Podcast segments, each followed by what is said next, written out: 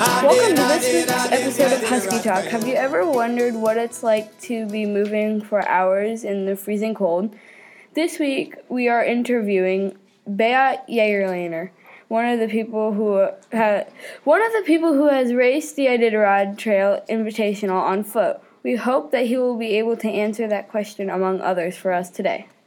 Right, whenever you guys are ready, go ahead and start. Hey, Beat, how's it going over in Colorado? Hey, it's good. It's good. Beautiful weather. Um, uh, yeah. Friday. That's always great. Um, can you tell us how to pronounce your last name? oh, uh, Jegerlehner. Or in Swiss, it would be Jegerlehner. It's a Swiss German name, actually. Hmm. That's pretty neat. Okay. Before we start our interview with you, we're going to test your Iditarod knowledge. We have five Iditarod trivia questions for you. Ready? All right. Um, who won the first Iditarod? Who won the first Iditarod? I have no idea, to be honest. It was Dick Wilmarth. Yep. Okay. Who has won the most Iditarods? Who won the most Iditarods? Uh, let me guess. Maybe, uh, was it, it wasn't Mackey, I don't think. Uh, wasn't Jeff King either. Uh, Mitch Key, maybe? I don't know. Rick Swenson with five. Um, who founded the Iditarod? Right. Who founded the Iditarod? I think, it was it Joe Redington? Yep. How many dogs can a musher start with this year? Uh, start with uh, 16, I think. They changed the rule. It's now 14. Uh, sorry, could you repeat that? Um, they changed the rules. Now it's 14. Oh, okay. all right, all right. Um, what's the award given to the musher that finishes the Iditarod last? Uh, the award to Red Lantern? That is correct. Now we're going to start off our question segment. Can you tell us how long you have lived in Colorado? How long I've lived in Colorado? Um, I've only lived in Colorado about two and a half years now. Um, before that, I, I lived in the San Francisco Bay Area for about 18 years, and before that, I grew up in Germany. Uh, and I was born in Switzerland, actually, and my parents are Swiss. We understand that you do a lot of ultra running events. Could you tell our listeners what ultra running is? About ultra running, or what, why I do it, or What is it? What is it? What, what what ultra running is? Um, well, ultra running is anything uh, that is longer than a marathon. Um, so uh, that's one definition. So uh, most of the races are called ultra marathons.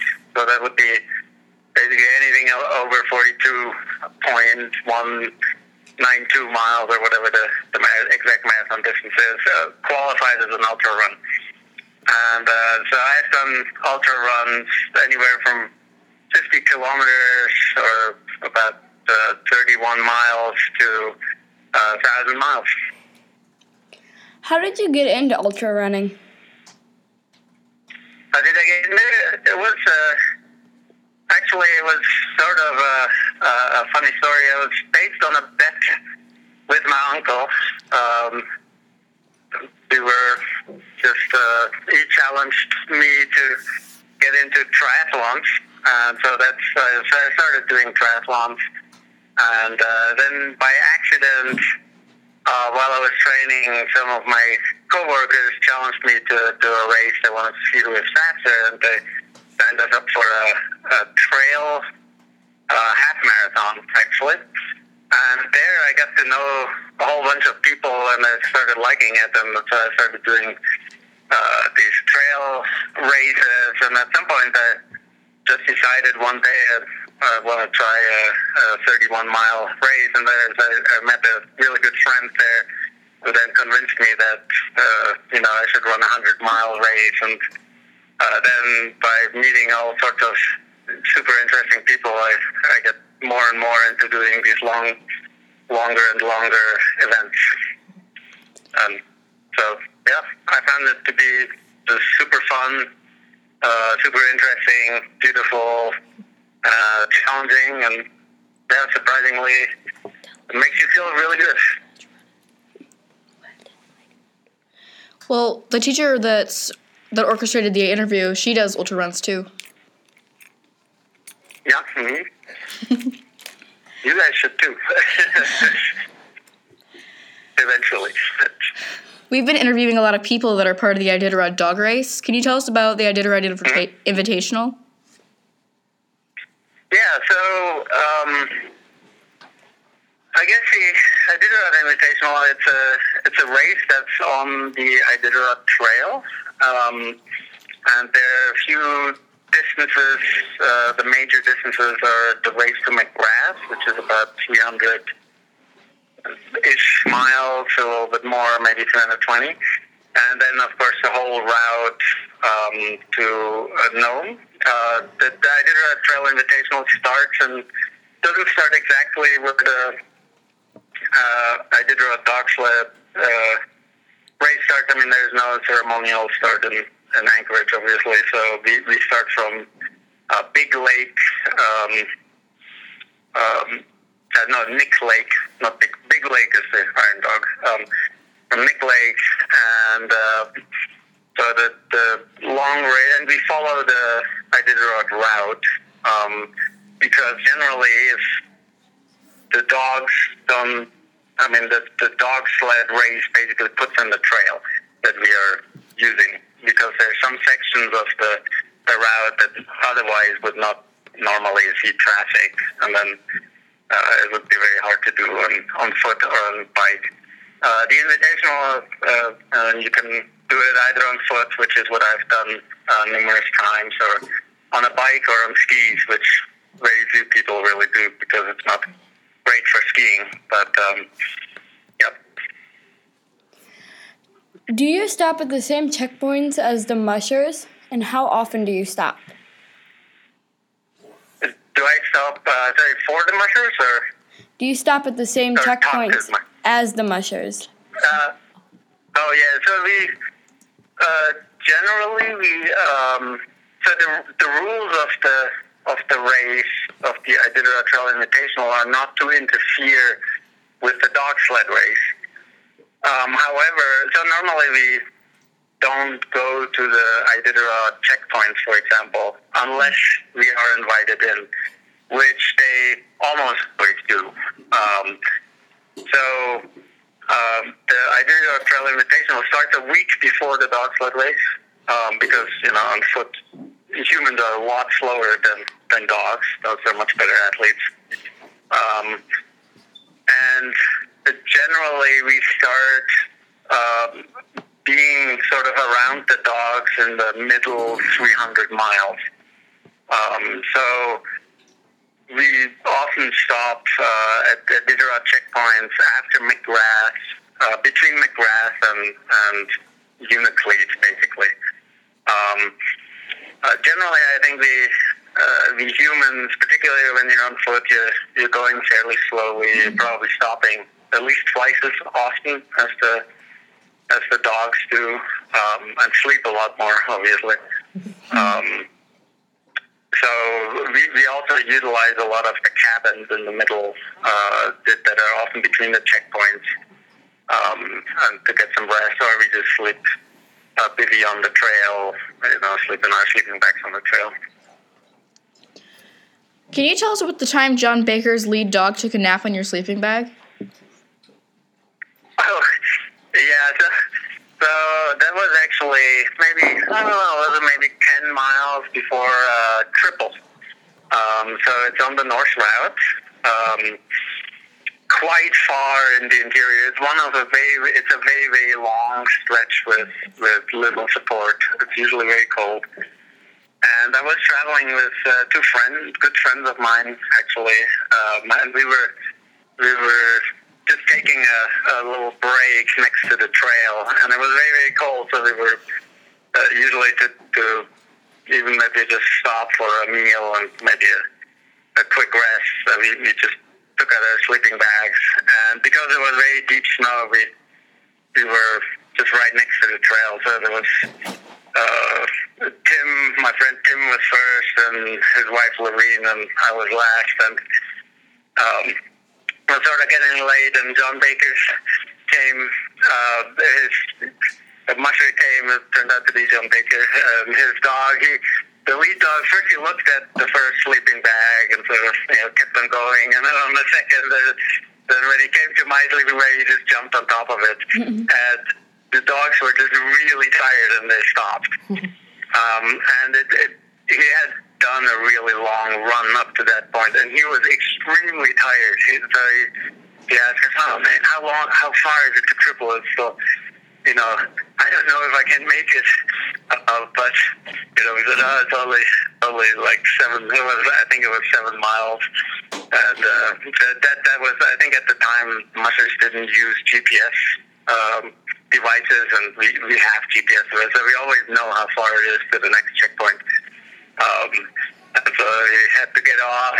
Take his lead dog off my sleeping bag and get back going, which is always a pretty big uh, production because he has to, you know, put the brake out so that the dogs don't run away and so.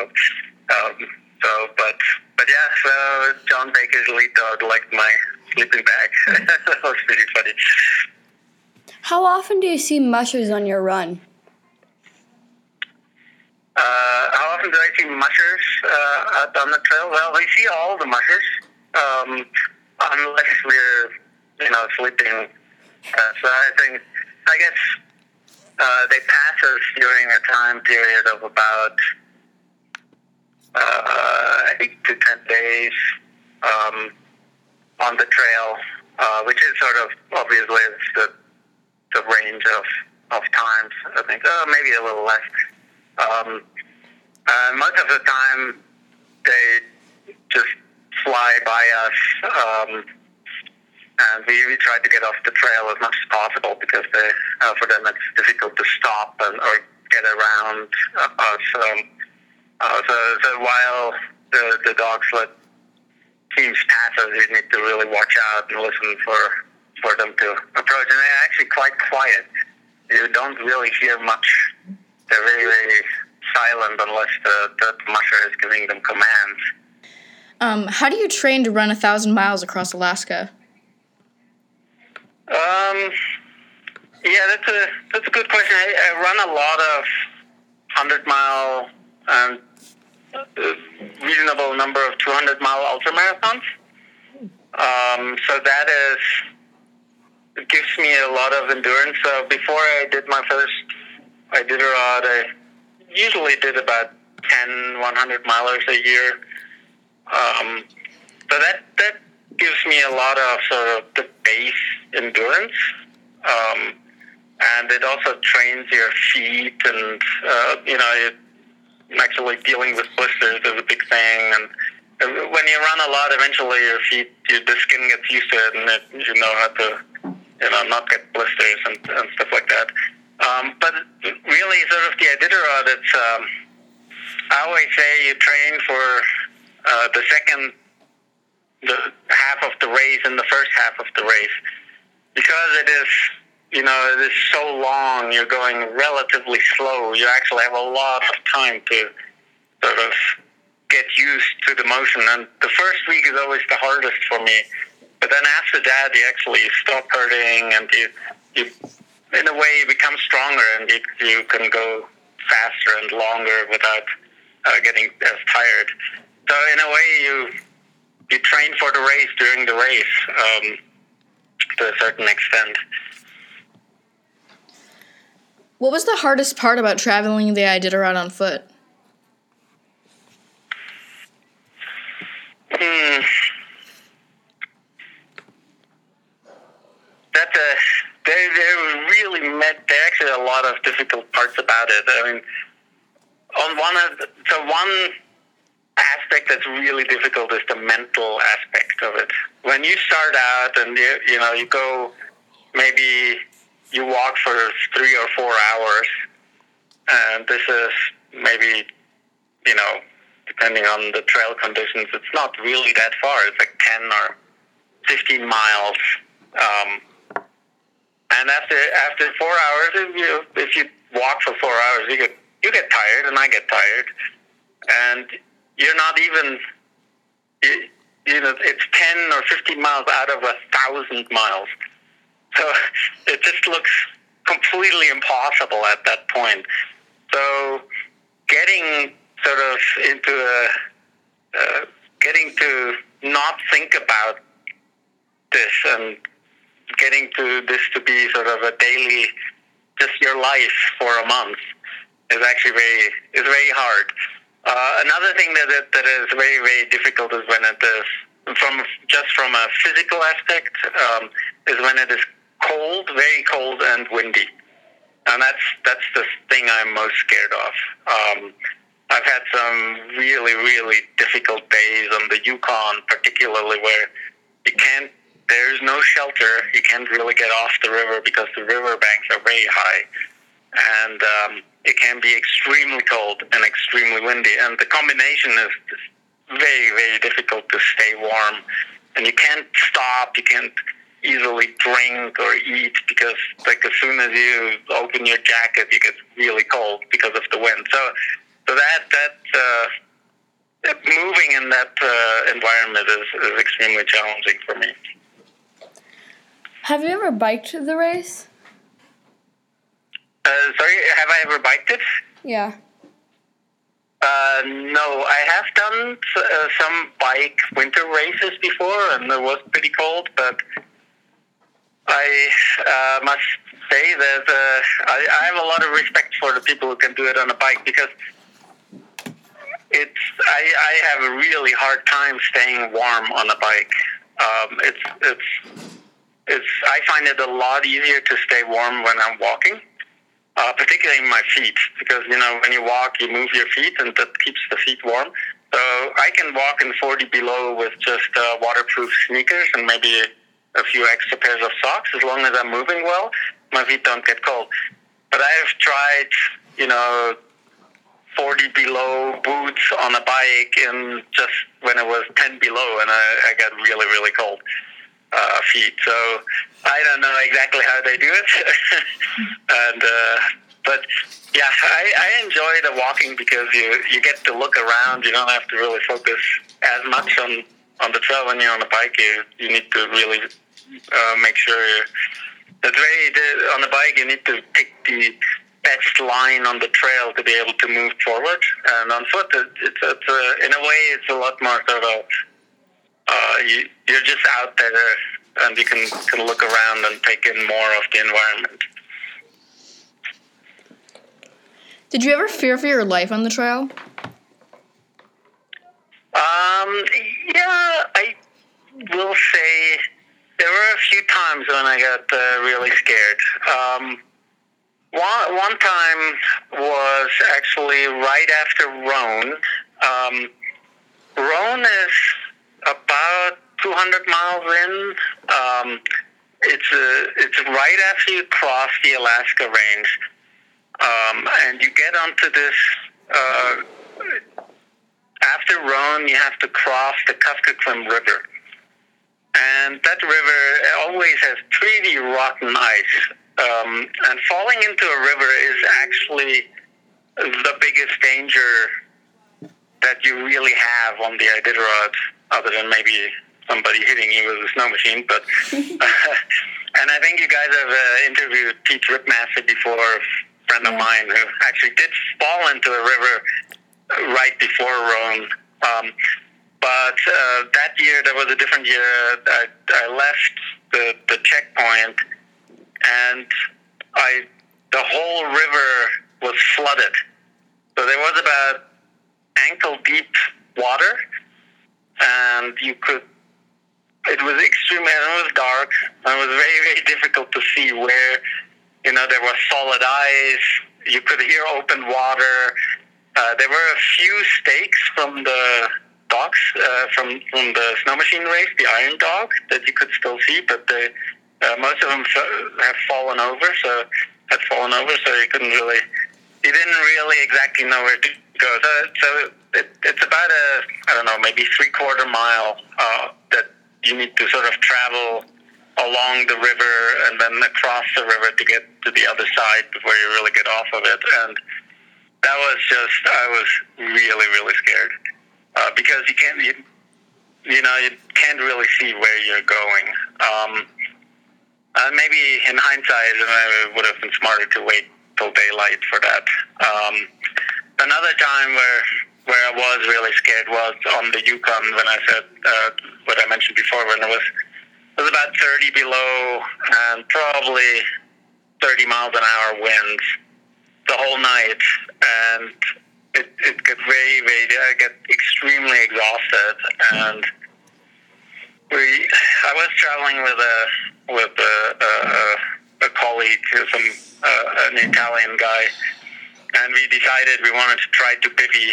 And uh, it's very, very difficult to bivy in this wind because as soon as you stop, you stop generating heat, you get really cold. And so you only have, you know, a few minutes to get into your sleeping bag. And then if if you can't get warm in your sleeping bag, it's it's a, it's a, the consequence is going to be pretty dire. Um, but and and so we we pivoted and we spent like half an hour in misery because we couldn't really get warm, and then we packed up and and and got again got you know tried to get going so to to get warm again, and that that was a very like fortunately the wind towards morning died down. If it wouldn't have, I would have yeah it would have been very very challenging. I mean, you get into a situation where you know you you have no choice. Um, you just have to keep moving no matter how exhausted you are, and that, that is a very difficult. Uh, that was scary. That was really scary. What's the next race that you have planned? Um, well, I am planning to do the Iditarod again. Um, uh, that, uh, or I'm also interested in actually traveling the Yukon Quest Trail. Um, as you guys surely know, the Yukon Quest is a is another also around a thousand mile uh, dog sled race uh, from Whitehorse to Fairbanks. Uh, also very wild and, and rough, very cold in general. Um, but I think the yeah probably the next race will be the the, the Iditarod once more. The next part of our show we call Brain Freeze. We have five would you rather questions for you to answer. Ready? All right. Would you rather live in Switzerland or Colorado? Colorado. Warm we- warm weather race or cold weather race? Uh, cold. Biking or running? Running. Mountain run or flat run? Mountain. Running uphill or downhill? Uphill.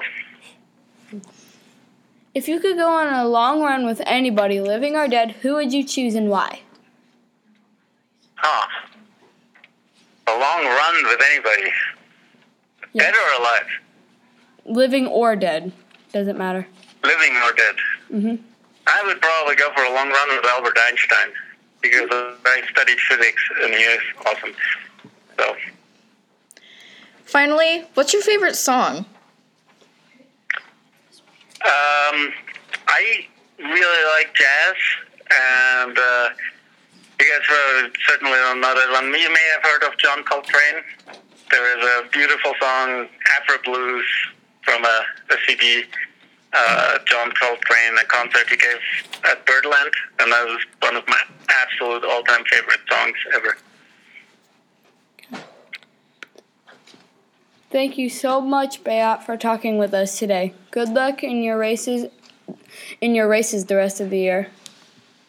Okay, thank you so much, and yeah, thanks for interviewing me. It was super fun.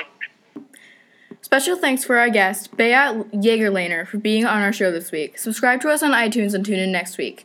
We would also like to give credit to Hobo Jim for our theme song, the Iditarod Trail song.